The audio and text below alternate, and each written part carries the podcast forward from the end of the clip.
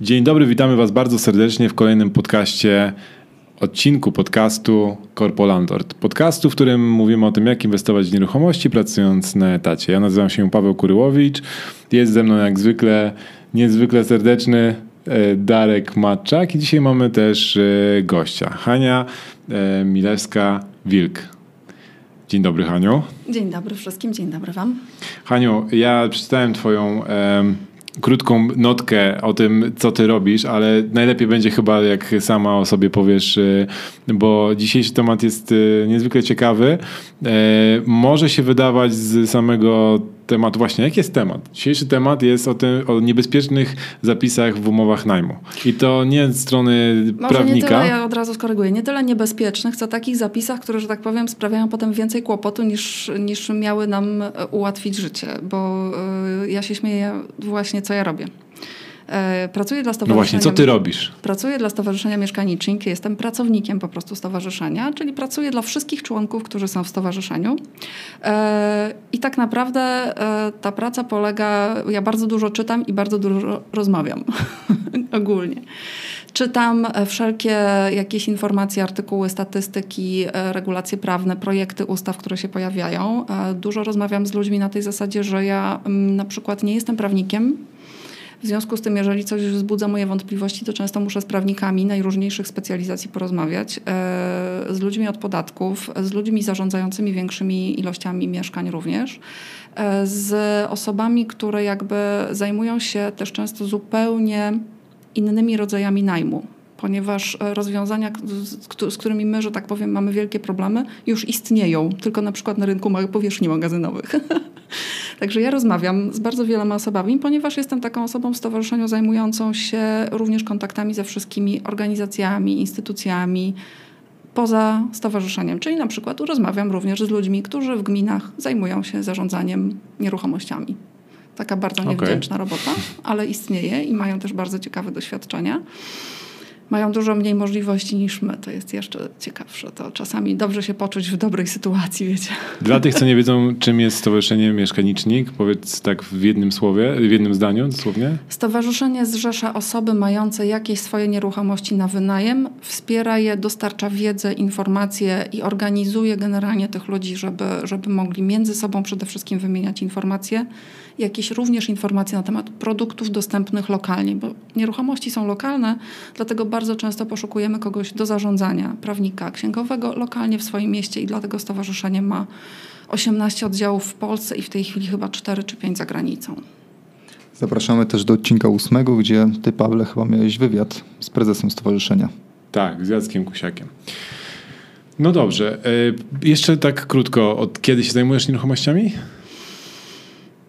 Sama osobiście zaczęłam wynajmować moje mieszkanie, właśnie się zorientowałam, że 10-11 lat temu podpisałam pierwszą umowę najmu właśnie i to całkiem przypadkiem, nawet więcej, ponieważ zastanawialiśmy się z mężem, czy mieszkanie mniejsze, z którego się wyprowadziliśmy, mamy sprzedać, czy je wynająć. E, I w tym trakcie zastanawiania się zadzwonił telefon, dziewczyna dzwoni i mówi, że ona słyszała, że my mamy mieszkanie na wynajem. Ja tego nawet w ogóle jeszcze mówię, nie zdecydowaliśmy, nie mówiąc już o jakimkolwiek ogłaszaniu. Natomiast przyjaciel po prostu e, porozmawiał z jakąś swoją znajomą, stwierdził, że a ona chce wynająć mieszkanie w Warszawie. Ja pewnie będę miała do wynajęcia, więc tak naprawdę od razu przekierował. No więc po poważnej rozmowie, półtorej godziny później oddzwoniłam do dziewczyny, mówię, tak, mamy mieszkanie na wynajem. I to był sierpień, ponad 11 lat temu już tak. Jaki rodzaj umowy? E, ja cały czas podpisuję umowy zwykłe. Tak naprawdę ja wiem, e, z czym się to wiąże, natomiast rzeczywiście próbowałam raz przejść przez umowę najmu okazjonalnego e, i po prostu sytuacja życiowa mojej najemczyni była tak skomplikowana, że dałam sobie spokój razem z nią. Natomiast tak, mam świadomość ryzyka. Okej. Okay. No dobrze, to po 11 latach jesteś, e, możesz się pochwalić tym, jak wygląda twoje w tym momencie portfolio, czy wolisz o tym nie mówisz? E, generalnie, ponieważ to jest współwłasność małżeńska, to wolę o tym nie mówić, prawda? Jasne. Do, szanujemy dyskrecję. E, dobrze. E, Haniu, dzisiaj się spotkaliśmy o tym, żeby porozmawiać właśnie o e, tym, czego nie wpisywać w umowy najmu, o tym, e, jakie umowy najmu podpisywać i z czym każda umowa się wiąże. Rozmawialiśmy z naszym prawnikiem w innym odcinku podcastu, który zalinkujemy pod spodem, tak żebyście mogli sobie przesłuchać o tym, czym się różni umowa najmu zwykłego, okazjonalnego, instytu- instytucjonalnego. O tym dzisiaj nie będziemy mówić. Będziemy mówić, z, pod, będziemy mówić o tym, e, co jest najważniejsze dla nas z punktu widzenia praktyków, nie prawników, bo prawnicy często zapisują rzeczy, które em, chcą, żebyśmy byli zabezpieczeni od wszelkiego rodzaju ryzyk, ale y, często trudno im jest wyłapać tak naprawdę kwintesencję tego, na czym nam na, zależy, czyli na zyskowności, tak? Czy, gdzie musimy e, łączyć kwestie prawne z kwestiami podatkowymi i kwestiami takimi czysto ludzko, ludzkimi. No i zarządzaniem nieruchomością po prostu jako taką. Tak. Mhm. No dobrze, to y, my, ja widziałem ostatnio twoje wystąpienie właśnie na spotkaniu mieszkanicznika w Warszawie i e, powiem szczerze, że tak, sam tytuł mnie nie pociągał, natomiast jak posłuchałem o tym, co mówiłaś, to mówię, kurczę, musimy to nagrać y, w podcaście, bo rzeczywiście dużo było takich ciekawych e, smaczków E, i ja, od czego byśmy zaczęli, jeżeli chodzi o same umowy i czego nie wpisywać? No to ja się śmieję, że na, na tym właśnie występie zaczęłam od tego, że do umowy najmu nie wpisujemy słowa bezpłatnie. Może się wydawać, myślałam, że to będzie zabawne i że sala będzie się śmiała, natomiast nikt się nie śmiał i wszyscy bardzo poważnie do tego podeszli. E, sama definicja najmu po prostu jest taka, że oddajemy coś, w naszym przypadku jest to mieszkanie, w zamian za płacenie czynszu. Z reguły ten czynsz jest po prostu w pieniądzach oznaczony, może być inaczej, ale po prostu wpisanie w umowę najmu, która z definicji kodeksowej jest świadczeniem odpłatnym w jakiś sposób, słowa bezpłatnie zaczyna sprawiać potem bardzo duże kłopoty. I to głównie podatkowe. A co ludzie wpisują bezpłatnie w umowie najmu? No, że y, na przykład z reguły jest to na przykład garaż, piwnica bezpłatnie, jakiś schowek bezpłatnie, albo w ogóle tego nie opisują. Także generalnie y, y, albo, że na przykład jest ostatni czy tam pierwszy miesiąc bezpłatnie. E, Można opisać, że na przykład świadczenie czynszu B nastąpi od drugiego miesiąca i jeżeli wynajmujecie na przykład lokalne biuro na sklep, na, jako, na jakiś taki e, magazyn, może być tak, że dostajecie taki okres właśnie bezpłatny na początku, na czas przygotowania jakby tego lokalu do, do tej zasadniczej działalności, ale wtedy po prostu się wpisuje i to właśnie to jest doświadczenie między, między różnymi rodzajami najmu, że obowiązek świadczenia, obowiązek płatności czynszu następuje od dnia. Umowa wchodzi w życie, lokal zostaje przekazany, obowiązek płatności czynszu następuje od dnia. A jakie zagrożenie jest, jest, jeżeli wpiszemy, że to jest bezpłatny okres? E, Bezpłatnie to jest raczej umowa użyczenia. I w tym momencie, jeżeli tak naprawdę na rynku się płaci za wynajęcie miejsca postojowego, tak, garażu, płaci się za schowki w tej chwili już do przechowywania rzeczy, to my dajemy komuś coś i to jest jego przysporzenie majątkowe. Ja bym nie chciała wchodzić w podatki za głęboko tutaj, natomiast rzeczywiście jakby dla nas e, e, wynajmując e, to nie jest dużo, znaczy powiem tak, to nie jest duża strata, ale tworzymy złe nawyki na rynku, że do umowy się dostaje coś bezpłatnie w gratisie, taka wiecie, promocja. Niekoniecznie. A z drugiej strony to jest, może być kłopotliwe dla najemcy, który dostając coś w gratisie nagle się okazuje, że może mieć przysporzenie majątkowe, którego nie wykazał w swoich zeznaniach podatkowych. Okej, czyli teoretycznie, jeżeli ja bym wynajął Pawłowi mieszkanie i bezpłatnie e, do mieszkania dałbym mu miejsce postojowe, to Paweł jako super dobry podatnik powinien pójść do urzędu skarbowego powiedzieć mam przysporzenie majątkowe w postaci miejsca parkingowego, które w Warszawie wyceniane jest na XYZ i od tego płacę podatek.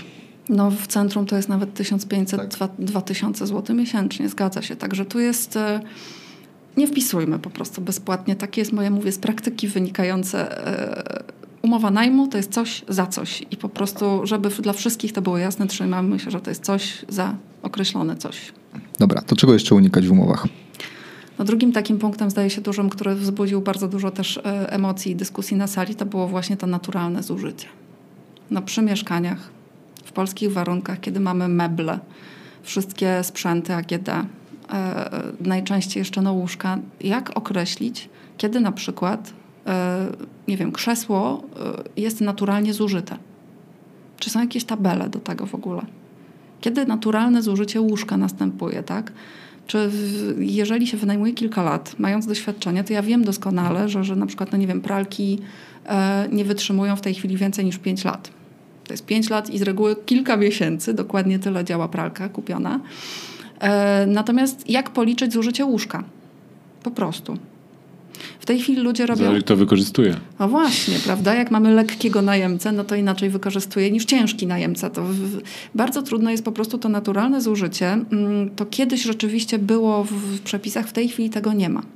Dlatego e, część prawników jakby i część w ogóle właścicieli z przyzwyczajenia wpisuje to naturalne zużycie. Poczekaj, ale do, do czego nam jest potrzebne wpisanie naturalne e, zużycie? Jakby no to jest tak, że mieszkanie ma wrócić, by... ma wrócić w stanie uwzględniającym naturalne zużycie. Z reguły taka jest formuła. A, tak? Okay. I w tym momencie jest bardzo trudno oszacować właśnie, co to jest to naturalne zużycie. Kiedyś... E, jeżeli ktoś jest księgowym, to doskonale wie, że są takie tabele amortyzacji różnych przedmiotów. E, natomiast e, takich tabel po prostu nie ma na przykład dla paneli podłogowych, dla okien plastikowych. Nikt nie mówi, jeżeli kupujecie plastikowe okna, nikt nie mówi, ile lat te plastikowe okna, bo plastik ma jakąś tam e, jakiś czas, kiedy zachowuje swoje właściwości. Ile lat te okna mogą być używane? Mhm. Ile lat te panele powinny wytrzymać, jeżeli mają taką, a nie inną klasę ścieralności? Nie wiemy tego. Nikt nie wie, ile czasu powinny wytrzymać, nawet mówię, takie twarde elementy wyposażenia lokalu. Drzwi to jakby, prawda, no drzwi się okazuje, że drzwi powinny wytrzymać dużo, no ale jak długo zachowują odpowiedni kolor? Nie wiemy. No dobrze, ale tak, z takiej praktyki najmu to mm, jest tak, że nawet chyba w ustawie o ochronie lokatorów jest zapis, że mamy prawo do tego, aby obciążyć e, najmującego zużyciem sprzętu AGD. Tak. Tylko nikt tego nie robi. Tak. Znaczy ja nie spotkałem jeszcze, może nikt to mocne słowo, nie spotkałem nikogo, kto by tak podchodził rygorystycznie do najmu. I teraz jeżeli ja najmuję swoje mieszkania, to też zakładam, głupio to naturalne zużycie oczywiście, natomiast e, ja tłumaczę to w ten sposób, że jeżeli e, zużycie następuje w sposób normalnego mieszkania, czyli ściany się tam brudzą, coś, nie wiem, coś się rozleje czasami, to, to jest ok.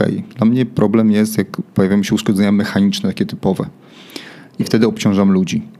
Natomiast jestem ciekawy, może, może ja rzeczywiście źle robię i ludzie, czy ludzie naprawdę obciążają za naturalne zużycie? Właśnie y, naturalne zużycie jako hasło proponowałabym w ogóle wykreślić, nie to, używać. Dobrze, to co, co zamiast tego jakby? Zamiast tego proponuję, że tak powiem, stan niepogorszony. Można, że tak powiem, uznać, że y, y, ktoś chodzi i podłoga w jakiś tam sposób, że tak powiem, jest wykorzystywana. Natomiast stan niepogorszony jest tym terminem prawnym, który jest po prostu w ustawie o ochronie praw lokatorów i w innych również. To jest, e, owszem, e, mamy w ustawie, ja zalecam wszystkim prze, przegooglowanie sobie tej ustawy, prze, przeczyt, może przeczytanie to nie, ale wyszukajcie sobie frazę. Stan niepogorszony zakłada właśnie to, że zgodnie z ustawą najemca na koniec maluje mieszkanie, tak? bo wszedł do czystego, w związku z tym na koniec zostawia to mieszkanie w stanie niepogorszonym, czyli czyste. E, możemy dyskutować właśnie na temat różnych takich elementów pośrednich. Z meblami jest bardzo trudno. Meble po prostu e, w miarę tego, jak są wykorzystywane, no to ten stan jednak się pogarsza. W związku z tym rzeczywiście no, w polskich warunkach mało kto jednak obciąża za, za to, że e, nie wiem, no, łóżko jest w gorszym stanie. Nie, nie pobieramy opłat za wynajem mebli. Aczkolwiek taka usługa już istnieje, że po prostu wynajmuje się meble bądź się leasinguje meble. Czyli płacimy za to, że korzystamy z konkretnych mebli przez konkretny czas. W związku z tym wiadomo, że one również w jakiś sposób tam się zmieniają. Wymagają prania, wymagają jakichś drobnych napraw, e, są do umycia czasami po prostu. E, ale to ten stan niepogorszony, bo stan niepogorszony jakby dla wszystkich jest od razu jasny. Tak? Ja wiem, no o, porysowany stół, no to jest gorzej niż było. O, no po prostu nieumyta lodówka, no to generalnie możemy powiedzieć, bardzo prosimy, tak lodówka na początek była czysta, na koniec bardzo prosimy ją umyć. No to jest straszne, znaczy bardzo często ustawiają nieumyte lodówki i z łzami w oczach trzeba zabierać kaucję wtedy. Tak, Pawle? Czy ja robię inaczej? Ja robię tak, że wpisuję y, po prostu e, opłatę za e, czyszczenie mieszkania na samym końcu I to jest wpisane do umowy i jak ktoś na początku mówi, e, ale dlaczego mam zapłacić tam 200 zł za czyszczenie mieszkania, e, przecież ja mogę samemu posprzątać i oddam po prostu w takim stanie. Ja mówię, nie, bo wiem dokładnie, że nie posprzątasz tego tak, jak teraz jest czysto, więc po prostu mówmy się, że na koniec płacisz te 200 zł, e, my to posprzątamy za ciebie, tak, ja chcę mieć to tak posprzątane, żebym e, był pewny tego, że to zostało posprzątane, a nie, że na samym końcu będę patrzył na, w momencie, kiedy będziesz zabierać swoje walizki, będę patrzeć, czy umyłeś, umyłaś okna na przykład, tak.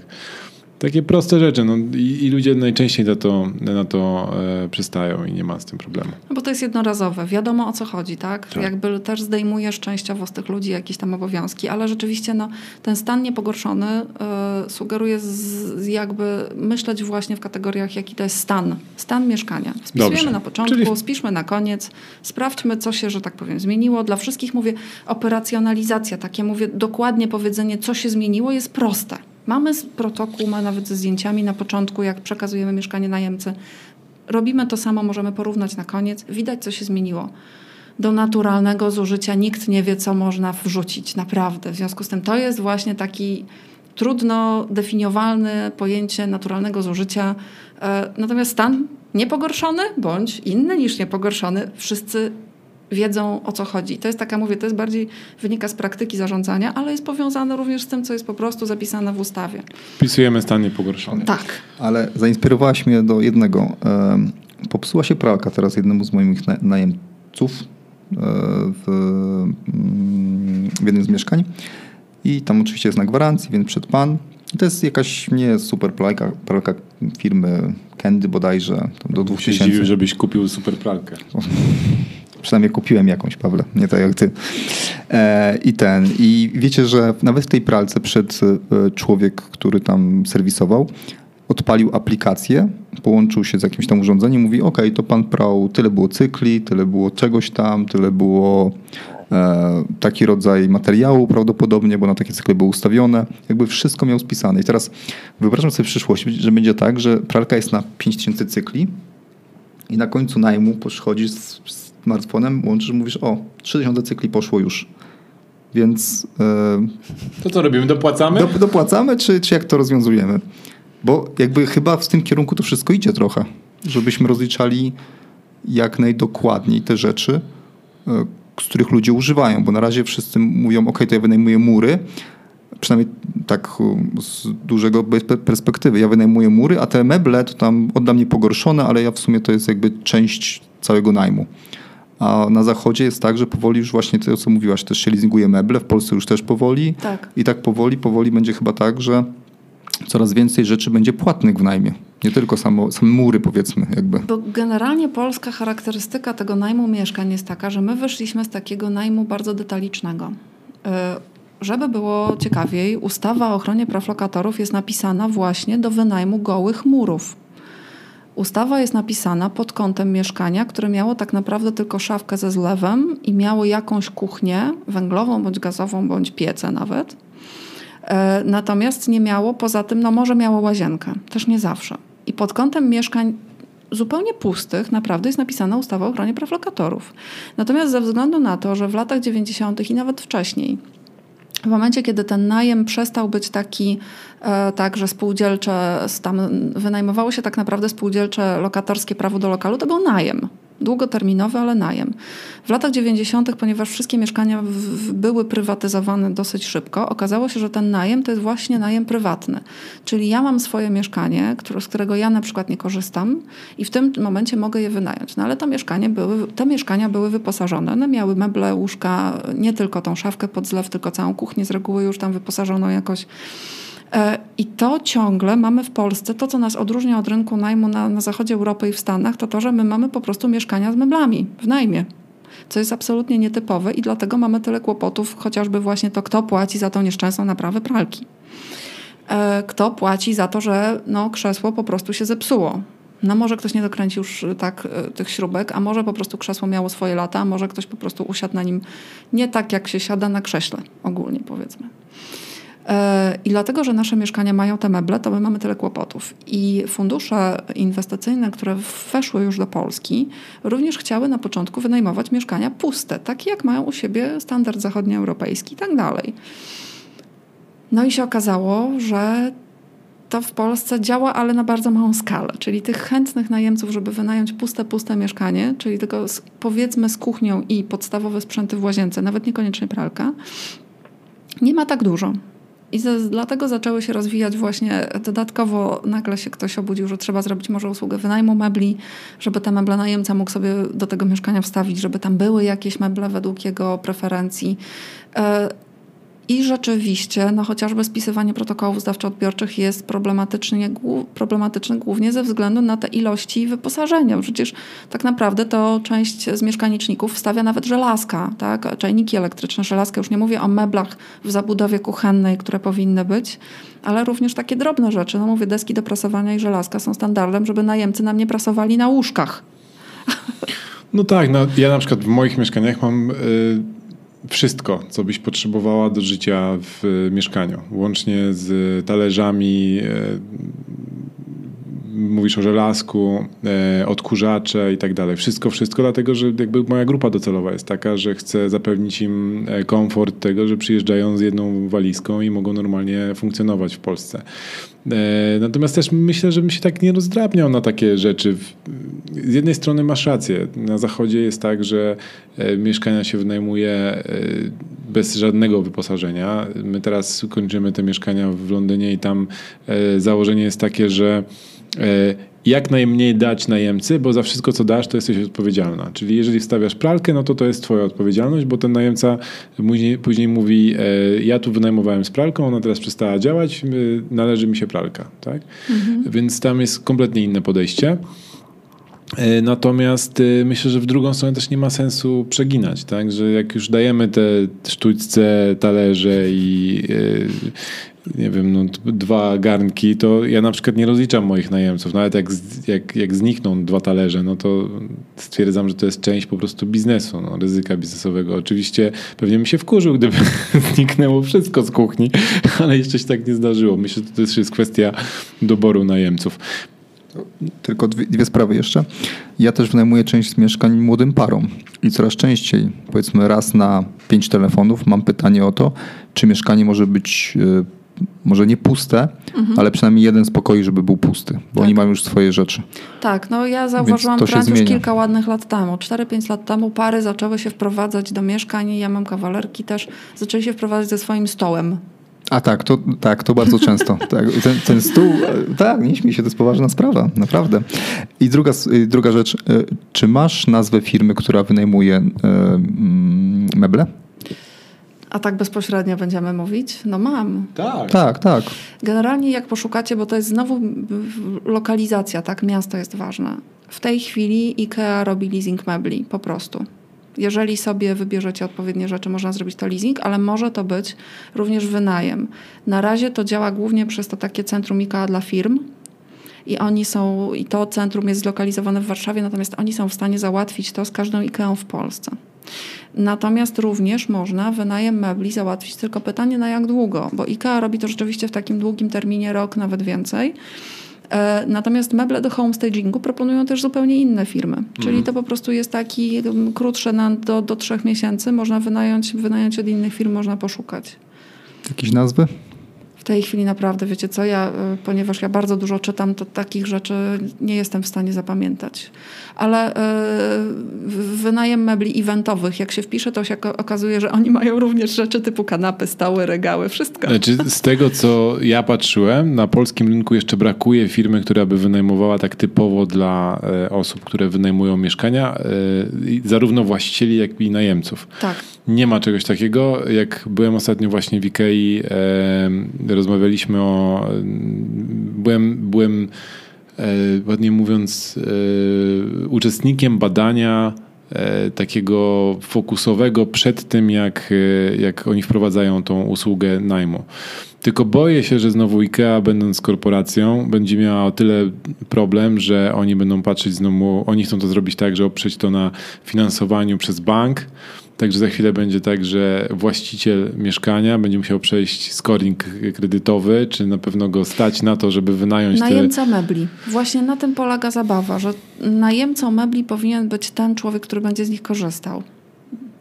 No tak, tylko wtedy kwestia no zobaczymy, jak to się rozwinie, bo myślę, tak. że tam jest sporo jakby rzeczy, które trzeba e, przeanalizować. W Wielkiej Brytanii to działa tak, że wynajmuje to landlord, czyli właściciel mieszkania, wynajmuje meble do e, mieszkania w zależności od tego, co potrzebuje po prostu w tym mieszkaniu i to jest rozliczane per miesiąc i umowa jest tam na dwa lata na przykład mhm. i później oni odpowiadają za to, żeby wymienić te meble, jak coś się dzieje i tak dalej, i tak dalej. E, przejdźmy do kolejnego, kolejnej części, bo mamy jeszcze mega dużo punktów. E, Hania przygotowała taki wielki zestaw. W ogóle ja nie wiem, w jaki sposób doszłaś do tego zestawu różnych rzeczy. Ty, ta, ty analizujesz na bieżąco jakby różne umowy? Do mnie po prostu zgłaszają się członkowie stowarzyszenia i nie tylko członkowie e, z pytaniami najróżniejszymi. I to są też efekty rozmów przeważnie z zarządcami, mhm. którzy na przykład muszą pracować z umową najmu stworzoną przez prawnika, który nie wie, jak wygląda, on wie, jak powinna wyglądać dobra umowa, ale nie wie, jak ona pracuje w czasie najmu i zupełnie nie wie, jak wygląda, że tak powiem, odebranie mieszkania od najemcy. To no dlatego tak. jest właśnie to i nie naturalne zużycie, tylko stan niepogorszony przede wszystkim. Ja wspomniałem o, o płacie za, za sprzątanie a wiem, że często ludzie używają kary umowne.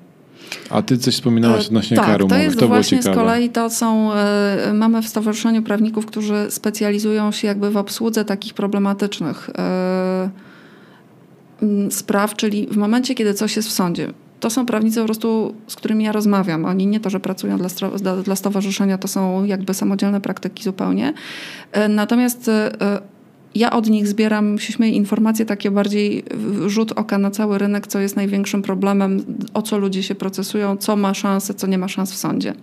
Czyli jakie są wyroki sądów? Otóż chodzi o to, że od dłuższego już czasu sądy w ogóle, nie tylko w przypadku umów najmu, ale bardzo wielu umów pomiędzy osobami fizycznymi podważają coś, co się nazywa karą umowną, że te kary są nieuzasadnione, że są zbyt wysokie, że właściwie nie wiadomo za co, że to jest jakieś takie nadużywanie tej instytucji kar umownych e, i e, Dlatego ja proponuję zamiast kary umowne wpisać opłaty za konkretne czynności, które wykonujemy.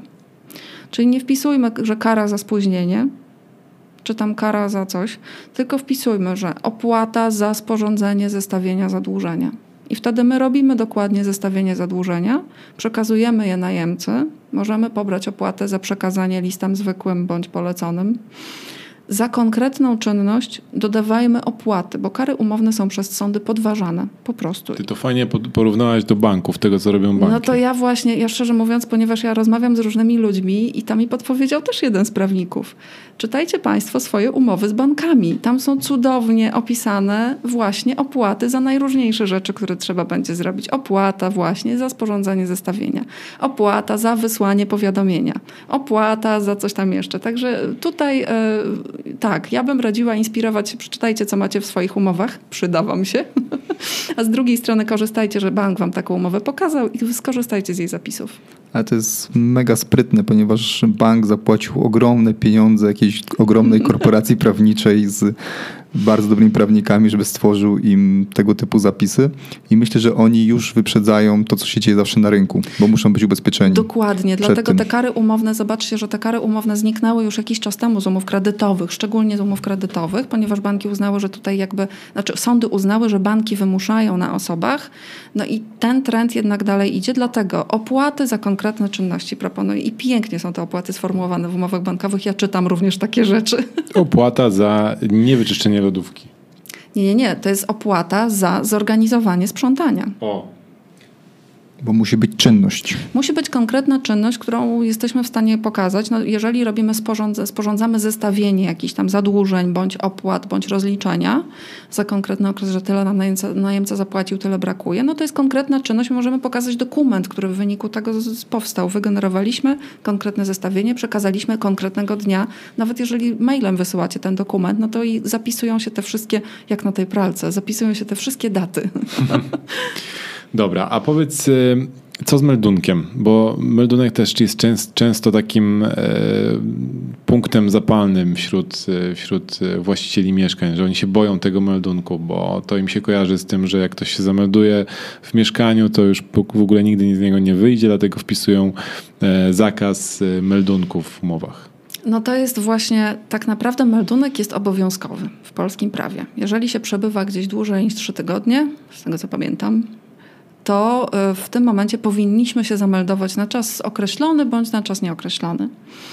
Nie ma żadnych kar za to, że się nie zameldujemy, dlatego e, jakby to w tej chwili wisi w takiej próżni, no bo już od 8 lat mamy obietnicę, że, że obowiązek meldunkowy będzie w ogóle zniesiony, no ale zniesiony nie jest. E, z racji tego, że, obo, że meldunek jest obowiązkowy i to są przepisy administracyjne państwowe, my nie możemy w umowie zakazać najemcy się zameldować, bo to jest po prostu w tym momencie niezgodne z prawem.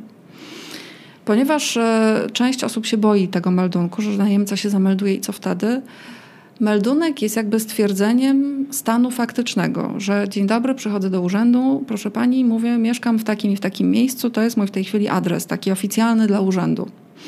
Jeżeli mam umowę, z reguły ten meldunek jest robiony na podstawie dokumentu. Jeżeli kupi, kupiliście mieszkanie, chcecie się w nim sami zameldować, z reguły pokazujecie ten akt notarialny bądź podajecie pani numer księgi wieczystej, jeżeli to już jest w księgach wieczystych. E, czyli mamy taką podstawę prawną. Najemca idzie do urzędu z swoją umową najmu. Jeżeli to jest umowa na czas określony, rok, dwa lata, to nawet jeżeli do końca tej umowy zostały trzy miesiące, to zostanie zameldowany wyłącznie do końca umowy, czyli na czas określony. Jak pójdzie wcześniej, no to na dłużej, ale wyłącznie do końca umowy. E, meldunek jakby nie daje, nie potwierdza jakiegoś prawa, że ktoś ma prawo tu mieszkać, bo on tu się zameldował i on może tu zostać i on w związku z tym może mieć jakieś tam roszczenie i tak dalej. Nie. To Będzie wpis do rejestru mieszkańców. Jest to jest dokładnie prawda? wpis do rejestru, to nam ułatwia sytuację chociażby w, w udział w wyborach, po prostu. Jesteśmy automatycznie, nawet z meldunkiem tymczasowym, jesteśmy wpisani na listę wyborców. To nam ułatwia sprawy takie, nawet z meldunkiem tymczasowym, wyrobienie, albo nie ułatwia, w zależności od cen. E, wyrobienie dowodu, można w tej chwili wyrobić dowód w każdym urzędzie gminy, gdziekolwiek jesteśmy. Niektórzy z tego co wiem, to nawet nie chcą się meldować w większych miastach, bo wtedy jest ubezpieczenie samochodu droższe. No właśnie, tutaj jest ta zabawa, że no niektóre rzeczy meldunek ułatwia, a niektóre owszem są łatwiejsze, ale są dużo droższe. W dużych miastach ubezpieczenie samochodu jest znacznie droższe. A orientujesz się, w jaki sposób e, przebiega procedura wymeldowania administracyjnego? Ponieważ wiem, że jeżeli ktoś jest zameldowany, a ty nie chcesz, żeby ta osoba była tam zameldowana, to podobno idziesz do, do najbliższego urzędu tam gminy czy miasta i składasz podanie o wymeldowanie administracyjne? Tak, wniosek o wymeldowanie w trybie administracyjnym, bo to jest tak, że meldunek jest jakby dla urzędu takim potwierdzeniem, że dana osoba mieszka w tym miejscu. Po prostu mieszka. I w momencie, kiedy na przykład my tą umowę wcześniej rozwiązaliśmy, albo najemca po prostu wyprowadził się, mówię, najprostsza sytuacja, rozwiązaliśmy umowę pół roku wcześniej, chcemy to mieszkanie na przykład sprzedać. Nagle się okazuje, pośrednik mówi, proszę pani, ale tam jest ktoś zameldowany. A zwykle kupujący nie chcą pośrednicy pilnują, żeby nikt nie był zameldowany. Więc rzeczywiście składa się wniosek o wymeldowanie w tak zwanym trybie administracyjnym, czyli mówimy urzędowi, szanowny urzędzie, ten człowiek tam mieszkał, ale ja jako właściciel zgłaszam ci, że ta osoba tam w ogóle nie mieszka, nie przebywa i jej nie ma w danym miejscu jeżeli ta osoba gdziekolwiek indziej się zamelduje, to jakby automatycznie ten meldunek znika z naszego mieszkania, ponieważ jest przenoszony w inne miejsce. Jeżeli tak się nie stało i ten meldunek u nas zwisa, no to po prostu mówię, ten wniosek opłata to jest chyba w tej chwili 17 zł, ale też nie ręczę, bo słuchajcie, ja zawsze sprawdzam wysokość opłat i właśnie jakieś takie okresy, ponieważ e, jak jestem zmęczona, mam tendencję do przestawiania cyfr w liczbach. Ale to, są, to, są, to jest kwota kilkunastu do, do 20 zł za, za taką opłatę za wniosek. E, urząd co robi? Urząd wysyła pismo do, pod dany adres do danej osoby za potwierdzeniem zwrotnym odbioru. Jak ta osoba nie odbierze podwójnej zwrotki, no to się okazuje, że no prawdopodobnie nie mieszka. Jeżeli jest urzędnik bardzo dokładny, to prawdopodobnie wyśle jeszcze dzielnicowego, czyli policjanta takiego odpowiedzialnego za, za, dany, za dany e, rejon i zamieszkania. I dzielnicowy wtedy puka i sprawdza i pyta sąsiadów, czy taki pan, pani, czy w ogóle widują go, czy mieszka, czy nie mieszka. No z reguły jak nie mieszka, no to po prostu się nie dopuka, nikt mu nie otworzy i mu ludzie mówią, że nie mieszka. Wtedy dzielnicowy tworzy notatkę, pisząc, że nie mieszka i urząd wymeldowuje w trybie administracyjnym. Aczkolwiek można się zameldować również w trybie administracyjnym. To są jeszcze ciekawsze zabawy. Z tym meldunkiem to jeszcze jest jedna ważna kwestia w dzisiejszych czasach, gdzie mamy bardzo dużo osób, które napływa do nas z innych krajów. Tu mówię o Ukraińcach, Spoza Unii Białorusinach. głównie. Tak. Spoza Unii osoby muszą się zameldować, przynajmniej na początku. Tak, Osoby, osoby z Indii. I teraz o co chodzi w tym meldunku? Osoby, które przyjeżdżają do nas, żeby pracować, potrzebują numeru PESEL, żeby się y, rozliczać z y, Urzędem Tak Skarbowym. na początek karty stałego pobytu. Najpierw mają paszport, potem wyrabiają właśnie kartę stałego pobytu, gdzie jest nadawany również numer, numer PESEL, tak. Tak, ale to różnie bywa z, tym, z tą kartą stałego pobytu, bo to y, w zależności od tego, jaki kraj, jak długo to zajmuje i tak, Tak. dalej. Natomiast jeżeli ktoś przyjeżdża i chce jak najszybciej się e, zacząć oficjalnie, legalnie pracować, to potrzebuje numeru PESEL, żeby, e, żeby rozliczać się z Urzędem Skarbowym. I teraz jedyna, najprostsza metoda na zdobycie numeru PESEL to jest zameldowanie się w miejscu. Zresztą oni mają obowiązek meldunku Tak. po tym, jak przyjeżdżają do, do I u naszego nich to kraju. jest egzekwowane, tak. Tak, więc bardzo często możecie się spotkać z taką sytuacją, że osoba z zagranicy, szczególnie właśnie poza, spoza Unii Europejskiej, będzie chciała się u Was zameldować na czas określony. Najczęściej to jest czas, który, na który wynajmujecie mieszkanie i to tak naprawdę nic Wam jako właścicielom mieszkania nie zmienia, tylko tyle, że ten najemca dostaje numer PESEL nadany od razu, dzięki któremu może się e, rozliczać w Urzędzie Skarbowym. I ja mam to takie, takie często takie sytuacje z moimi pracownikami, że oni potrzebują numeru PESEL, więc bardzo często bywamy w urzędach e, miasta. Tam jest kilka rzeczy potrzebnych do, do tego, żeby, żeby ten meldunek żeby ten meldunek załatwić. Przede wszystkim potrzebna jest umowa e, wynajmu temu, tej osobie Tak, tego w umowie tego, musi być mieszkania. z imienia, nazwiska, Tak. najlepiej jeszcze z numeru dokumentu tożsamości osoba, Dokładnie. która ma być zameldowana. Musicie wy, musi być ta osoba, wy, tak. wy musicie mieć prawo do, do wynajęcia tego mieszkania, czyli albo Tak. jesteście właścicielem, albo macie drugą umowę, na przykład podnajmu, tak? Bo tutaj też często są takie, takie sytuacje. E, Jeżeli to wynajmuje spółka i później podnajmuje, no to potrzebuje też mieć, e, musicie mieć informację z KRS-u, że to wy jesteście właścicielem, do- e, jesteście... No przy podnajmie to jest tak, jeżeli to nie jest taka prosta umowa pomiędzy właścicielem a najemcą, to tam dużo więcej jest tak, Tak. dokumentów, żeby udowodnić, kto ma prawo wynająć, bo to akurat zaczęły urzędy sprawdzać. Natomiast rzeczywiście obcokrajowcy y, powinni, nawet muszą się zameldować i rzeczywiście no to, to jest tak jak z Polakami. W momencie, kiedy jakby wcześniej się nawet wyprowadzą, albo w momencie, kiedy się kończy umowa, to wygasa również meldunek. Tak, i co ciekawe, jeszcze e, urzędnik sprawdza. Ja rozmawiałem z urzędnikiem parę razy, jakby na czym, o co, o co w tym wszystkim chodzi, tak? dlaczego to jest tak skomplikowane, dlaczego tak dużo dokumentów. Urzędnik sprawdza, czy po pierwsze, czy umowa jest, e, czy nie jest fikcyjna. Tak. I mówi, no jak ja mam stwierdzić to, czy ta umowa nie jest fikcyjna? No patrzę, po prostu wy, wydaje mi się, że jest okej. tak? Sama, sama urzędniczka mi powiedziała, że to jest wręcz kuriozalne, że od, czegoś takiego od nich wymagają. Ale co ważne, ta umowa musi być podpisana z osobą, która właśnie ma prawo, a oni sprawdzają na przykład, czy umowa została podpisana między osobą, która e, widnieje w, e, w Księgach księdze wieczystych, wieczystej. tak, tak. Czyli na przykład, jeżeli ja odziedziczyłem mieszkanie po mojej zmarłej babci, a moja zmarła babcia jest jeszcze w księdze wieczystej, bo nie zdążyły się zmienić e, odpisy tak, Tak. ksiąg, no to już jest problem, bo ja muszę pokazać na jakim Jakim Jak- prawem jak- możesz dysponować tym mieszkaniem? mieszka- tak, tak. To mieszkanie. są, to, są, to- to są już takie bardziej skomplikowane z naszego punktu widzenia, Tak. no bo najemca po prostu musi być w umowie, tak? Tak, ale oni później wracają do nas, tak, jako, jako właścicieli miesz- mieszkania, wynająłeś mi mieszkanie i teraz ja mam problem, żeby się zameldować. Co ciekawe, oni sami mogą pójść do urzędu i to zrobić, y, w sensie zameldować się na ten czas określony, o ile tylko mają wszystkie dokumenty, które, które, po, które są Generalnie potrzebne. tak. I to jest ciekawe, bo ja również e, zbieram informacje od, od ludzi, którzy się stykają. Słuchajcie, w dużych miastach, to jest fascynujące, w dużych miastach, gdzie rzeczywiście dużo osób przyjeżdża również z zagranicy, rzeczywiście najemcy są w stanie w urzędzie tam dzielnicy, gminy załatwić e, sobie meldunek na podstawie dokumentów, które im dostarczymy, bo wiemy, jakie mają być. Natomiast się okazuje, że im większe miasto, tym większe kłopoty. I właściciele w takich miastach 20 do 50 tysięcy mieszkańców są z reguły wzywani, żeby jednak byli przy tym, żeby wyrazili zgodę na meldunek najemcy w mieszkaniu. To się zmienia, bo właściwie nie ma czegoś takiego w procedurze, natomiast urzędnicy starają się to jakoś tam pilnować i również robić to w, dokładnie, także w dużych miastach tak, najemca jest w stanie sam się zameldować na podstawie dokumentów i umowy najmu. W mniejszych bywa różnie. Bywa różnie.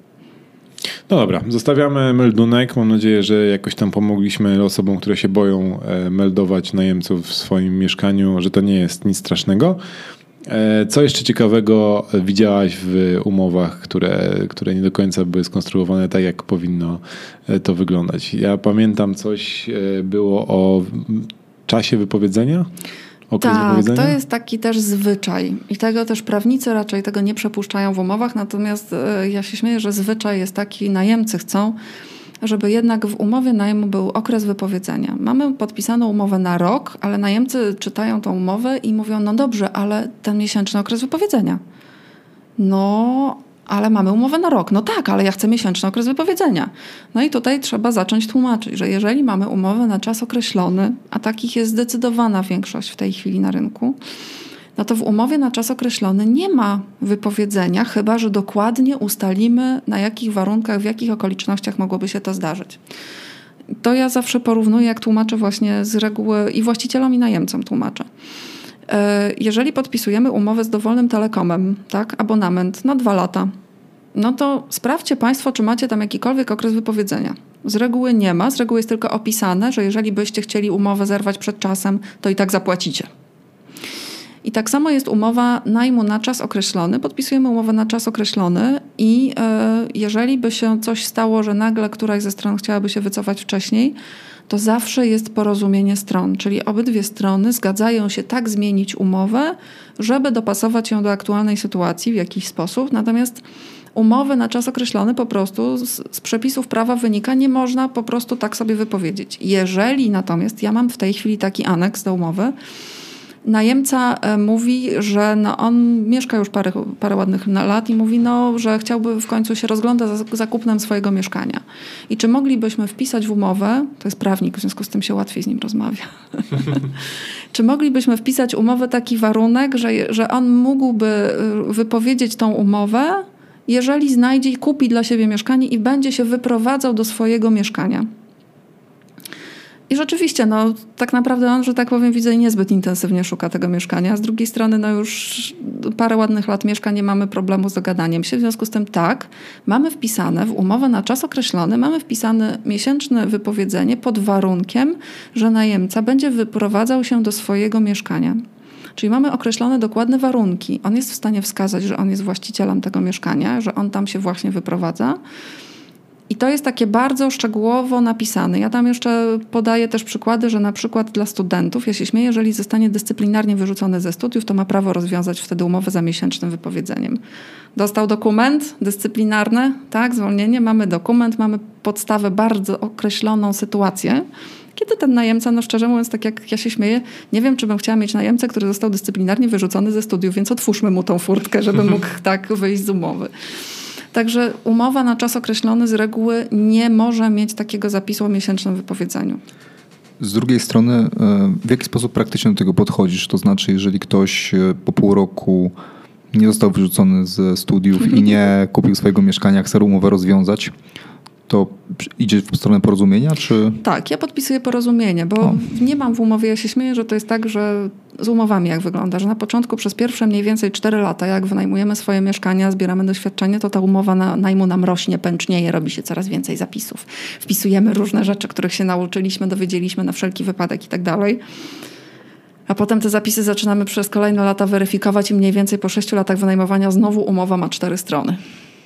E, I to jest właśnie taki przypadek, nie wpisuje już żadnych tam warunków, innych rzeczy, po prostu jak najemca zgłasza, że coś się dzieje, że chce po pół roku się wyprowadzić, to z reguły pytam, co się dzieje, dlaczego. I mówię, no dobrze, proszę pani, proszę pana, no to się wiąże z konkretnymi kosztami dla mnie, bo ja na przykład e, nie szukam sama najemców, tylko płacę pośrednikowi za znalezienie najemcy.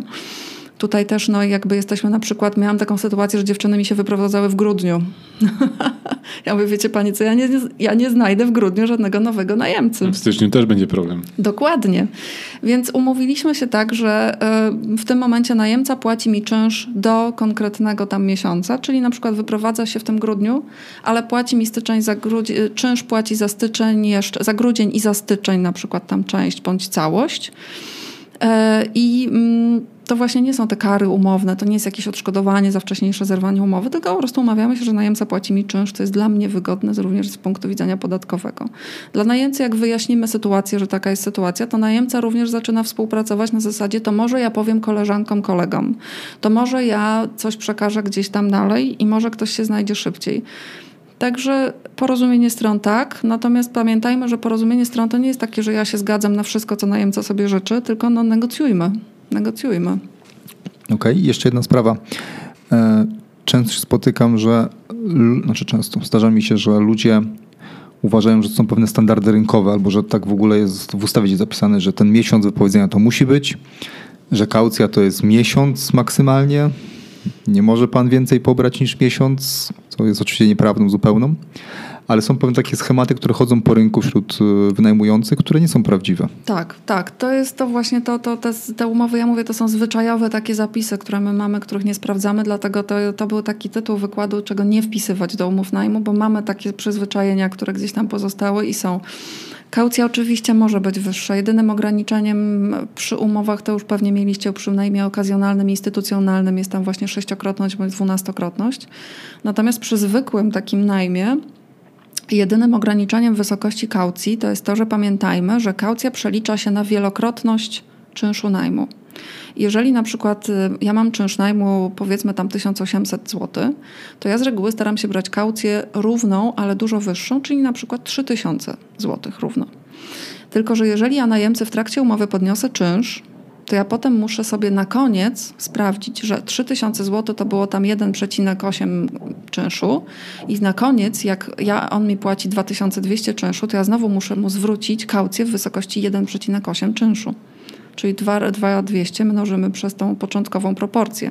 Także tutaj bym uważała. Tego nie wiedziałem. A to akurat jest w ustawie. Także kaucja jest, kaucja może, nawet jeżeli określamy kaucję w kwocie, to ona potem rozliczamy jako mniej? krotność czynszu. Czyli tak. on płacił mniej, a ty mu zwraca, zwracasz więcej? Bo kaucja jest przeliczana jako, mówię, wielokrotność czynszu. Okej, okay.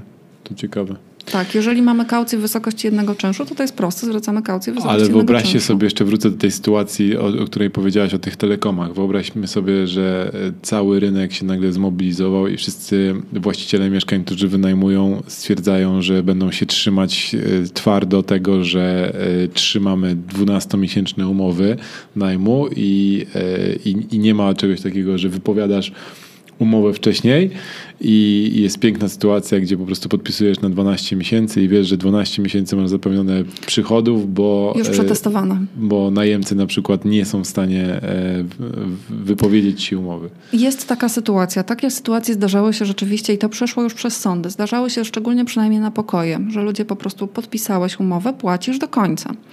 E, ja zainteresowałam się właśnie, jak to wygląda w orzecznictwie sądowym w momencie, kiedy w ogóle został wprowadzony najem instytucjonalny. Dlaczego? Najem instytucjonalny jest umową powyżej 10 lat i tam też nie ma opcji wycofania się z umowy, czego nie wszyscy jeszcze doczytali. W najmie instytucjonalnym się podpisuje umowę na czas określony, na naście do 20 paru lat i nie ma opcji wycofania się z niej. Nie ma opcji wypowiedzenia umowy. Nie wiem, nikt tego nie zauważył. Ja to właśnie ja się śmieję, że sprawdzam w umowach rzeczy, których nie ma. Szukam często. W związku z tym takie rzeczy są.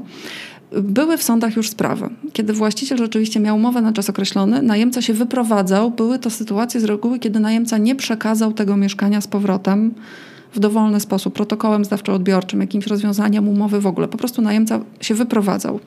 Porzucał mieszkanie, znikał, jakby nie, nie zajmował go.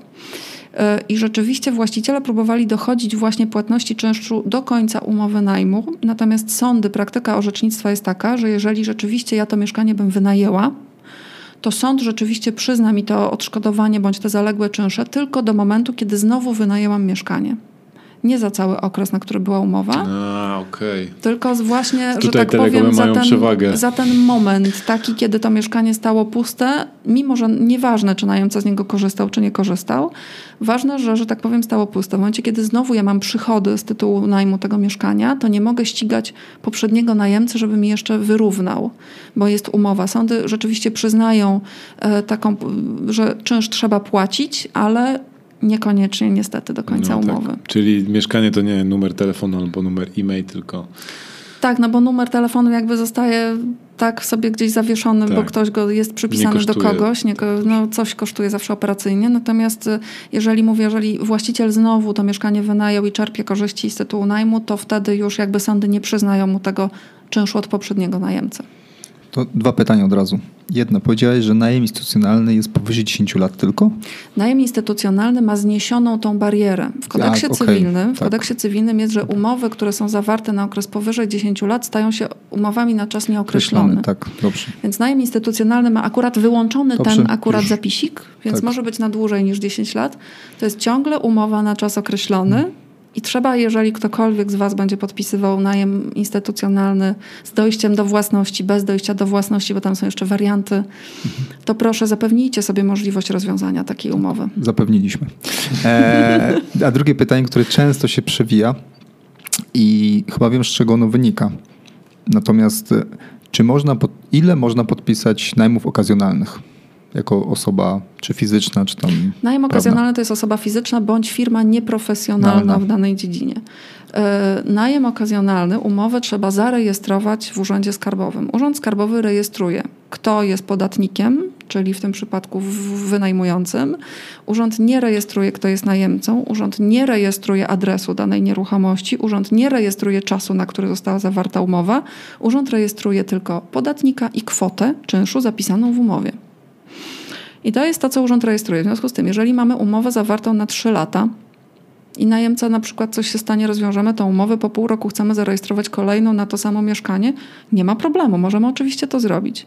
Jeżeli nawet trwa umowa najmu okazjonalnego w tej chwili, ale jest do końca tego miesiąca, ja już podpisałam i zaraz będę rejestrować w Urzędzie Skarbowym umowę od pierwszego dnia następnego miesiąca, nie ma problemu, mogę to zarejestrować.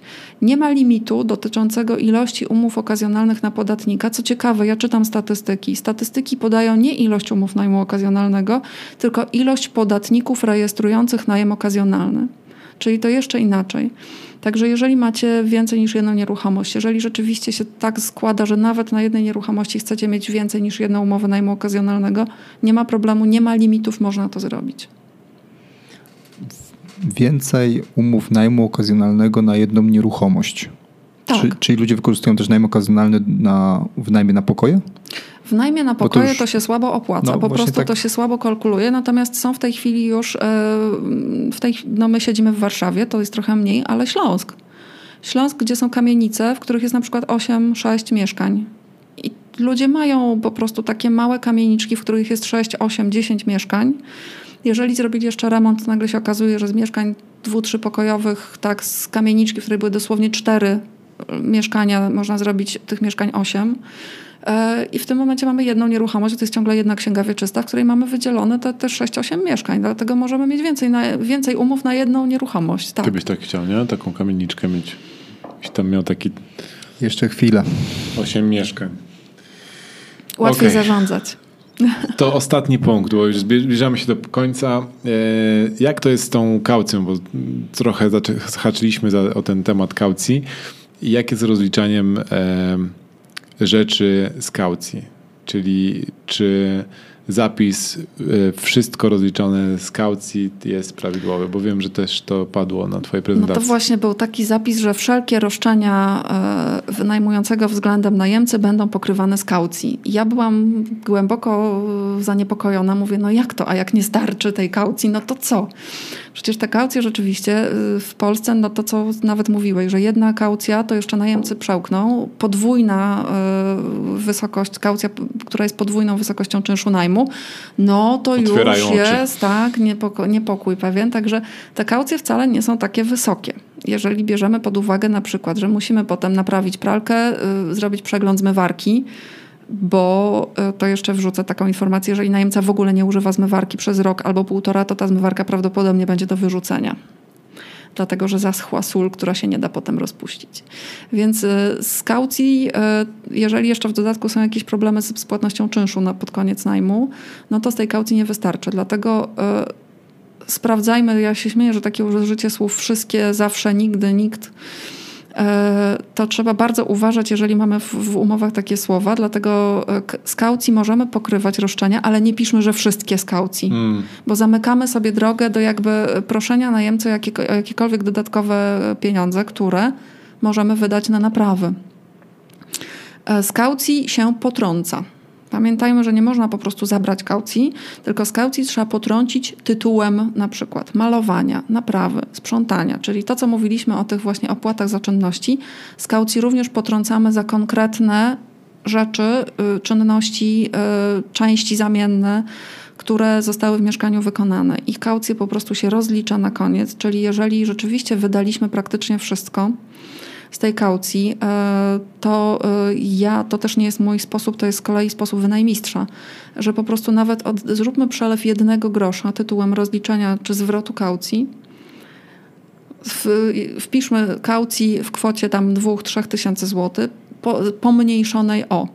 Mhm. naprawy, sprzątanie, malowanie, e, zaległe, zaległe opłaty, bo wtedy mamy jakby potwierdzenie takiego, taki przelew bankowy jednego grosza, który wysyłamy do najemcy, jest jakby potwierdzeniem, że my chcieliśmy zwrócić tą kaucję, że my rozliczyliśmy tą kaucję. W określonym terminie mu zwróciliśmy nawet, chociaż nawet tam jeszcze wyszło na minusie, ale my staraliśmy się, rozliczyliśmy to w określonym terminie, mamy potwierdzenie, system bankowy nam tutaj wstawił datę, tak, wykorzystajmy system bankowy do tego. E, Takie rozliczanie kaucji na koniec zrobić. E, Mówię, nie zabierajmy po prostu, tylko mówię, pomniejszyć kaucję o konkretne wydatki. Tam jeszcze coś mówiłaś o kolejności e, rozliczania. Tak, to jest taki, to jest taki e, z kolei prawnicy, którzy obsługują e-sąd, takie pozwy o, o zapłatę różnych rzeczy z reguły zaległych, tam właśnie czynszów, opłat e, przez e-sądy, podpowiadają, żeby w umowie wpisać kolejność potrącania właśnie z kaucji. Co potrącamy w pierwszej kolejności? No, w umowie najmu mieszkanicznika, którą możecie dostać jako członkowie na pewno, a jak jeśli nie jesteście członkami, to można ją kupić. Jest taka kolejność zapisana w pierwsze, pierwsze, co potrącamy, no to jakby opłaty niezależne od właściciela, czyli za media. Jakieś zaległe opłaty za media wraz z odsetkami, no bo jakby my nie mamy wpływu na to, nie jesteśmy, jeżeli w dodatku przychodzą te rachunki do najemcy, to nawet możemy o tym nie wiedzieć. Chociaż radzę mieć konta w e-bokach, bo wtedy przychodzą SMS-y, maile i bardzo dużo innych wiadomości. E, Więc w pierwszej kolejności opłaty za media, e, opłaty właśnie jakieś dotyczące mieszkania e, bieżące, potem właśnie weźmy sobie te opłaty za nasze czynności, czyli za przypominanie o tym, że najemca jest w zwłoce z opłatą za coś, za czynsz najmu. Potem sobie możemy wpisać odsetki ustawowe za te opóźnienia. Te odsetki w tej chwili są naprawdę mikre, ja się śmieję, że czasami wyliczenie ich kosztuje więcej energii niż one faktycznie wyniosą, ale wpiszmy te odsetki ustawowe i na, na samym w zależności co jeszcze mamy w umowie, w każdym razie można wpisać kolejne rzeczy, na samym końcu wpiszmy czynsz najmu, który potrącamy z kaucji.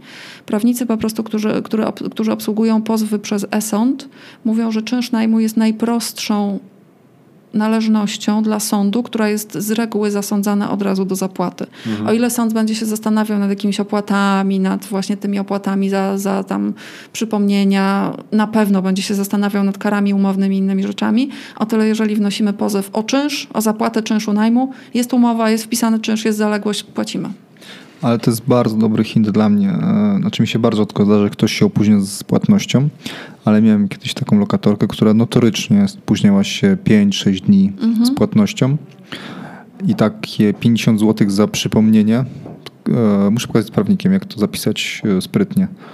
By było czymś, co mogłoby ją jakby chyba zdyscyplinować. No tu jakby na rynku też mamy takie dwie ścieżki, że jest promocja, także jeżeli płacisz w terminie, to masz zniżkę. No a tutaj z drugiej strony są te można kary albo właśnie te opłaty za przypomnienia jakby dawać. No promocje są w tej chwili w umowach bardzo rozpowszechnione, działają promocje na najemców, także takie pozytywne jakby wzmocnienie działa. To przypomnienie, no to ja miałam też taką najemczynię, ja przy, trzeciej, przy, przy trzecim opóźnieniu czynszu zapytałam, czy zmieniamy umowę żeby po prostu w umowę wpisać inny dzień płatności, żeby ona się go trzymała, bo no, trzymajmy się umowy.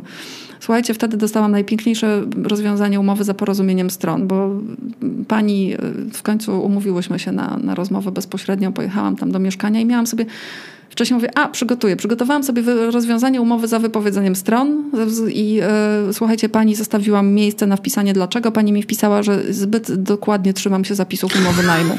Także się śmiałam, że dostałam wypowiedzenie w formie rekomendacji. Super. Ludzie naprawdę czasami. Ja, ja, ja nie wiem, co mają w głowach. No, każdy jest inny. To jest ciekawostka, także każdy, ja się śmieję, tak samo tutaj rozmawialiśmy o sprzątaniu, każdy ma swoje standardy czystości. Dokładnie. No dobrze. E, Haniu, bardzo Ci dziękujemy za podsumowanie tych różnych e, rzeczy, których nie należy e, wpisywać w umowy najmu, albo przynajmniej się zastanowić, czy one działają na naszą korzyść. Powiedz mi, jest jakieś miejsce, gdzie jesteśmy w stanie mm, sobie prześledzić te wszystkie punkty, które wypisałaś? Jest tekst w tej chwili już na stronie mieszkani mieszkanicznik.org.pl. Jest tekst, który właśnie wymienia te wszystkie punkty. Ja tam podzieliłam to nawet na takie trzy sekcje, czyli po pierwsze, co absolutnie należy wykreślić z mhm. umów najmu, co należy zamienić, czyli właśnie to, co się śmieliśmy, naturalne zużycie na stan niepogorszony. I trzecia rzecz to są właśnie te takie sprawy, które poruszyliśmy częściowo, czyli na przykład kwestia pralki, napraw i różnych innych rzeczy. To, co jest do przemyślenia, jeżeli wynajmujecie więcej mieszkań bądź przez długi, długi czas już, to jak sobie ustawić takie mm, swoje jakby y, założenia co do na przykład kosztów, jakie chcecie ponosić, bądź jak, jak chcecie z najemcą się dzielić różnymi obowiązkami, bo to wychodzi po prostu z praktyki w, w dłuższym terminie. Także to jest, jest tekst na stronie mieszkanicznika, na stronie mieszkanicznika również można, tekst jest dostępny dla wszystkich bezpłatnie. Można również kupić nagranie wykładu, o którym wspominałeś na początku, który mhm. tam właśnie półtora godzinny wykład był w Warszawie nagrany. Także jak wam mało, to dołączymy linki pod spodem, tak żebyście mogli prześledzić. A powiedz mi, ty jako e, pracownik mieszkanicznika świadczysz jakieś usługi właśnie e, takiej analizy umowy? E, robimy takie rzeczy, z tym, że taka analiza, jeżeli to mówię, wymaga czasu, to z reguły wtedy jakoś się umawiamy. Do tej pory mam kilka takich firm, że, które są partnerami stowarzyszenia. No to mhm. dla takich firm, które są partnerami, to są z reguły firmy podnajmujące, robimy to w ramach takiego, w ramach współpracy. E, partnerzy płacą składki. E, dla osób fizycznych, jeżeli to są takie zapisy, tam sprawdzenie dwóch, trzech zapisów, że to naprawdę do 10 minut czasu mi zajmuje, to z reguły robię to zupełnie w ramach składki również członkowskiej. Dla osób, które są spoza stowarzyszenia w ogóle, no to wtedy się umawiamy. Albo mówię, szanowni państwo, jeżeli państwo jesteście zadowoleni, to bardzo proszę, Zapiszcie się jako członkowie do stowarzyszenia. Jeżeli uważacie, że to jest sensowna wiedza, to po prostu wpłaćcie darowiznę na konto stowarzyszenia. Nie robimy tego jako takiej usługi, usługi owatowane mhm. i tak dalej, ponieważ samo stowarzyszenie działa po prostu na rzecz takiego Chcemy, żeby ten najem był bezpieczny dla wszystkich, żeby był bardziej przewidywalny, żeby to było w miarę spokojnie, a nie tak każdy się nerwowo zastanawia, co tam ma wpisać jeszcze i o co mogą się, ktoś może się przyczepić i jak to ma wyglądać. Także, żeby to było spokojniejsze, to tak na większą skalę. A ja ze swojej strony, z tych wszystkich pytań, które są do mnie gdzieś tam zadawane, też wyciągam wnioski, no i puszczam to dalej. Tak? To mówię, to, to właśnie ten wykład, czego nie wpisywać do umów najmu, jest wynikiem tych pytań, które do mnie spłynęły. A kiedy można na żywo ten wykład zobaczyć jeszcze i gdzie? Ojej, na razie nie mam żadnych planów. Ja to się śmieję, że z reguły mam takie wykłady, robię jakiś temat i robię raz. Miałam na przykład na kongresie mieszkanicznika, który jest w listopadzie, teraz będzie kolejny. W zeszłym roku miałam taki wykład o spółdzielniach i wspólnotach mieszkaniowych, jak z nimi współpracować. E, chyba w jednym mieście powtórzyłam, ale to też e, będę musiała gdzieś e, to zapisać, bo czym się różni spółdzielnia od wspólnoty mieszkaniowej, jakie prawa ma człowiek, który tam mieszka albo kupuje mieszkanie, to też jest dosyć ciekawe zagadnienie. Miałam chyba ponad 300 osób na sali. Czyli śledzić Facebooka mieszkanicznika, tak? Zapraszam serdecznie, Zapisać bo są wykłady. Się. Wykłady są zawsze tak naprawdę, no mieszkanicznik obsługuje, tak jak teraz zmieniliśmy system, obsługujemy co, co miesiąc jest 18 spotkań, na których jest średnio od 50 do 250 osób. W związku z tym zapraszam serdecznie na takie spotkania, nawet jeżeli, tak jak mówisz, temat może nie zawsze jest bardzo interesujący i sexy, te rozmowy, które są potem na spotkaniach z ludźmi lokalnie, może się okazać, że są, że tak powiem, w tej samej klatce albo na, na pewno na tym samym osiedlu mają mieszkania, są bardzo, bardzo cenne. Ale wiesz, z tymi tematami jest tak, że nasze wyobrażenia działają w jedną stronę, a później rzeczywistość to weryfikuje. Ile razy było tak, że temat mi jakoś tam nie do końca odpowiada, a później jak rzeczywiście przyszedłem na, na prezentację, to się okazało, że kompletnie inna jakość niż, niż sobie wyobrażałem i nagle się okazało, że jednak to mnie interesuje. Tak, tak Więc... no bo to są Zawsze, tak to bywa. zawsze są właśnie jakieś, no, tak jak się śmieje, oczekiwania nasze, oczekiwania najemców się rozjeżdżają i trzeba to uzgodnić. Dokładnie. Akurat y, w mieszkaniczniku mniej ryzykujemy. może być interesująca, a może być mniej interesująca. Zawsze te, te rozmowy w kuluarach później później e, dodają jeszcze dodatkowej wartości. Ok, przechodzimy do, płynnie do kolejnej części naszego podcastu, czyli rekomendacje Korpo e, Landlorda. Mamy taki, taki, taki zwyczaj, że na koniec e, odcinka mówimy o rzeczach, które znaleźliśmy w jakoś tam gdzieś i które nam się spodobały albo nam pomagają w jakiś sposób prowadzić swoje życie albo firmy i się nimi dzielimy z naszymi słuchaczami. Haniu, czy ty coś, coś przygotowałaś? Bo wiem, że powiedziałaś, że coś przygotowałaś, tylko czy da, dałabyś radę się tym z nami podzielić? No postaram się. To jest tak, ja w ogóle dużo piszę, e, tylko z reguły piszemy na komputerze. Natomiast ja dodatkowo piszę jeszcze ręcznie. Kiedyś to była taka forma bardziej dziennika, e, natomiast w tej chwili nie mam czasu po prostu prowadzić dziennika. Ja nie wiem, po prostu mając dzieci i cokolwiek jeszcze robiąc poza, poza takimi podstawowymi czynnościami, czy ktokolwiek ma taki czas wolny całkowicie, więc e, w tej chwili nie piszę dziennika, tylko piszę listy do przyjaciół. Ale to jest pisanie odręczne, spisanie raz na jakiś czas tak naprawdę podsumowanie tego, co się działo. Mm, to może być, no, jeżeli ktoś jest w stanie pisać dziennik, to, to jakby codziennie. E, ja w tej chwili listy piszę mniej więcej raz na miesiąc, półtora, nawet dwa miesiące. Czasami mam przerwy między, między kolejnymi listami, ale jakby takie podsumowanie, co robimy, co jest dla nas ważne.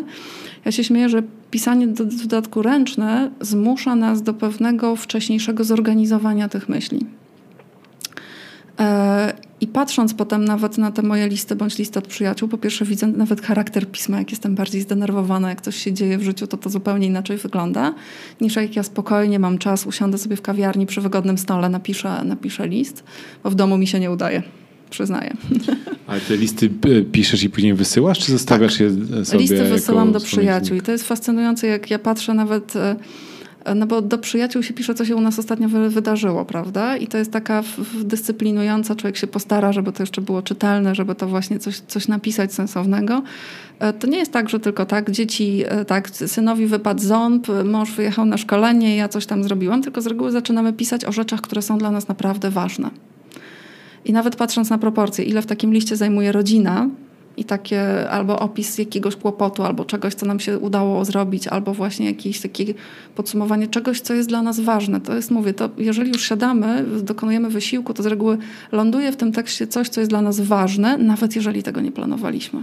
Okej, okay, tylko pisanie listów do przyjaciół, jak kojarzę, jakby dla mnie słowo przyjaciel to jest osoba, która jest bardzo bliska, z którą często się widuje. Nie. Nie? Nie. No, przyjaciele to z reguły są osoby, których poznaliśmy gdzieś tam wcześniej w życiu, tak? To jest jeszcze w czasy liceum, czasami A, studia. To są takie osoby, które to są w naszym życiu tak dłużej, dłużej i dłużej. często gdzieś tam się rozbiegły nasze drogi, tak? Tak, tak. Okay. dlatego mówię, takie napisanie listu y, dla mnie jest istotne, bo jakby to jest też takie napisanie do mojej przyjaciółki, do przyjaciela, kim ja teraz jestem. Tak? I w tym momencie również to jakby, jakby to, że ja to w końcu przelewam na papier, że ja widzę, co napisałam. Tak, niektóre listy nie są wysyłane, przyznaję się, natomiast większość w tej chwili większość wysyłam, bo jakby to jest jeżeli ktoś nie, nie chce pisać tego na zewnątrz, ja polecam właśnie raz na jakiś czas taki forma, może nie dziennika, tylko ja się śmieję raz na tydzień, raz na miesiąc sobie usiąść. Mam przyjaciela, e, osobę bardzo religijną i on robi co miesiąc taki pogłębiony rachunek sumienia również, czyli tak naprawdę co on zrobił przez ostatni miesiąc, co mu się udało w czym on jest dobry, co jest dla niego ważne, to też jest taka forma jakby podsumowania tego, co się dzieje ważnego w moim życiu. Okej. Okay. Te pisanie odręczne i, i, śledzenie swoich myśli i tego, jak reagujemy na różne rzeczy w formie dziennika, chyba staje się teraz dość popularne. Dużo osób o tym, o, tym mówi. Tak, jest tylko dużo to jest bardzo trudne w praktyce, dlatego ja mówię, że ja to robię się. w formie właśnie codziennie, tak pisanie dla siebie człowiek ma za małą motywację. Dlatego ja z, właśnie patrząc na to, co się dzieje w sieci, że ludzie piszą, piszą o tym, że piszą dzienniki, mhm. natomiast wiecie, w sieci zdjęcia i te rzeczy, które szybko umykają, jakoś nam nie jesteśmy w stanie czasami siebie podsumować. Ja stwierdziłam, że rzeczywiście ja piszę takie rzeczy, tylko ja to piszę dla w formie listów. Okej. Okay.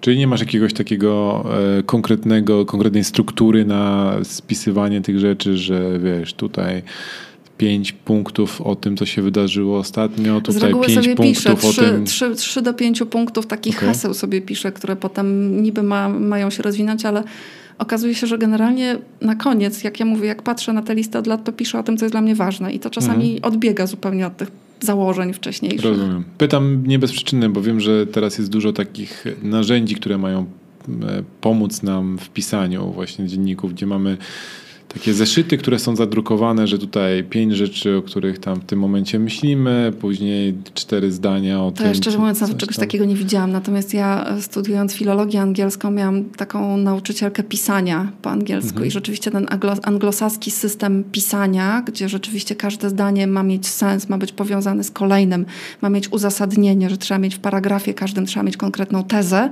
to gdzieś tam mi się na tyle wpoił, że rzeczywiście to, to taka Czyli struktura... masz swój system.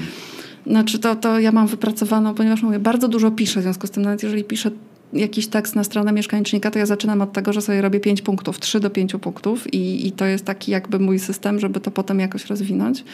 E, natomiast e, proponuję, piszcie odręcznie, zobaczycie, jak wam się zmienia przez lata ja charakter już, pisma Ja już nawet. nie umiem pisać ręcznie, naprawdę. Ja piszę tylko drukowanymi literami, bo jak piszę odręcznie, tak jak kiedyś zwykłem w szkole, to w ogóle nie jestem w stanie sam siebie rozczytać później. Także nie oczekuj ode mnie listów e, odręcznych, chyba że drukowanymi literami. Naprawdę. Wiecie Natomiast co? ja czekam Coraz w przyszłym trudniej. tygodniu na list. Chciałbym dowiedzieć się, kim teraz jesteś, człowieku. Nie, śmieję się, dlatego dla mnie, dlatego, dlatego porównałem, znaczy zapytałem się, jak ty definiujesz przyjaciela, bo, bo ja z przyjaciółmi jestem na tyle blisko, że wiem, co u nich w danym momencie się dzieje. Tak przynajmniej mam takie wrażenie, że, że te, te osoby tak blisko trzymam siebie i nawet jak widzę, że nie wiem, co się dzieje, no to się umawiam po prostu, ej, jutro kolacja, gadamy półtorej godziny, co tam słychać i tak dalej, bo nie wiem, odkleiłem się trochę od twojego życia gdzieś tam. No, ja się śmieję, że takie rzeczy typu właśnie dziecko poszło do szkoły, ktoś tam zmienia pracę, to jesteśmy w stanie prześledzić w mediach społecznościowych w tej mm. chwili, prawda? Tak. Ale tak naprawdę dlaczego on zmienia tą pracę? Co to znaczy, że, że właśnie, że czy dziecko poszło do szkoły, nagle się okazuje, że nie ma czasu, żeby się umówić, tak? Bo coś się dzieje na tyle, tak ja yy, mówię, siadając do napisania listu, ja mam też, to jest taki czas i dla mnie, i jednocześnie również dla kogoś. Super. Darek, co przygotowali dzisiaj? w podobnym klimacie, natomiast nie e, listy i pamiętniki.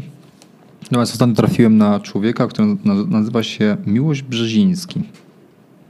On napisał fajną książkę Życiologia, którą czytałem, o tym jak e, balansować między trzema ogrodami, on to nazywa, czyli ogrodem tym pracą, ogrodą rodziną i ogrodą, czyli sobą samym. Bo dużo osób e, albo jest bardzo mocno w pracy, trochę w rodzinie o, o, sobie zapomina, albo jest znowu bardzo w rodzinie, o pracy zapomina i jakby ciężko wyłapać jakby tutaj balans w tym wszystkim. Bardzo ciekawa książka i bardzo ciekawy podcast y, mm, na podcaście Mała Wielka Firma, odcinek 259, gdzie właśnie jest wywiad z Miłoszem. Naprawdę polecam. Daje do myślenia. Okej, okay, a ja tak szybciutko e, powiem wam o portalu, który ostatnio moja dziewczyna mi pokazała, e, slowhop.com. Oczywiście link będzie dodany na dole pod podcastem. Jest to portal e, tak naprawdę najbliżej chyba e, można go porównać do jakiegoś Bookinga albo Airbnb, e, ale jak oni sami o sobie piszą, to mm, e, po, po, pomagają rezerwować klimatyczny nocleg lub e, wyprawę z pasją. Czyli, czyli miejsca, które oni wyselekcjonowują do tego, do tego swojego portalu, mają coś ciekawego w sobie. To nie są żadne hotele, ani apartamenty, czy mieszkania na wynajem w dużych miastach, tylko to są najczęściej właśnie jakieś takie chatki, e, miejsca, e, miejscówki gdzieś tam pod lasem, na przy jeziorze, w górach, gdzieś ukryte. Takie bardziej klimatyczne miejscóweczki.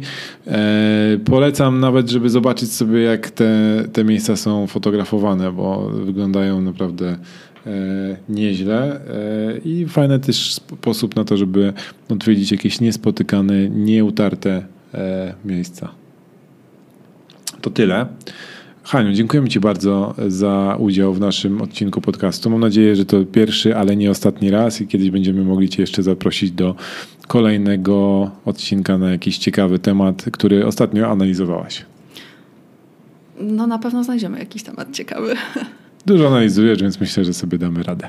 Dziękuję Wam bardzo serdecznie. Jak zwykle e, będziemy, będzie nam niezwykle miło, jeżeli e, wejdziecie i polajkujecie odcinek, jeżeli dał Wam e, wartość, a także jeżeli napiszecie do nas, bo lubimy jak piszą do nas nasi słuchacze, szczególnie jak pytają o rzeczy, które gdzieś tam ich e, ciekawią, męczą albo nie dają spokoju, a my możemy później na te pytania odpowiedzieć w odcinkach podcastu. Dzięki serdeczne i do usłyszenia za dwa tygodnie. Dziękuję bardzo.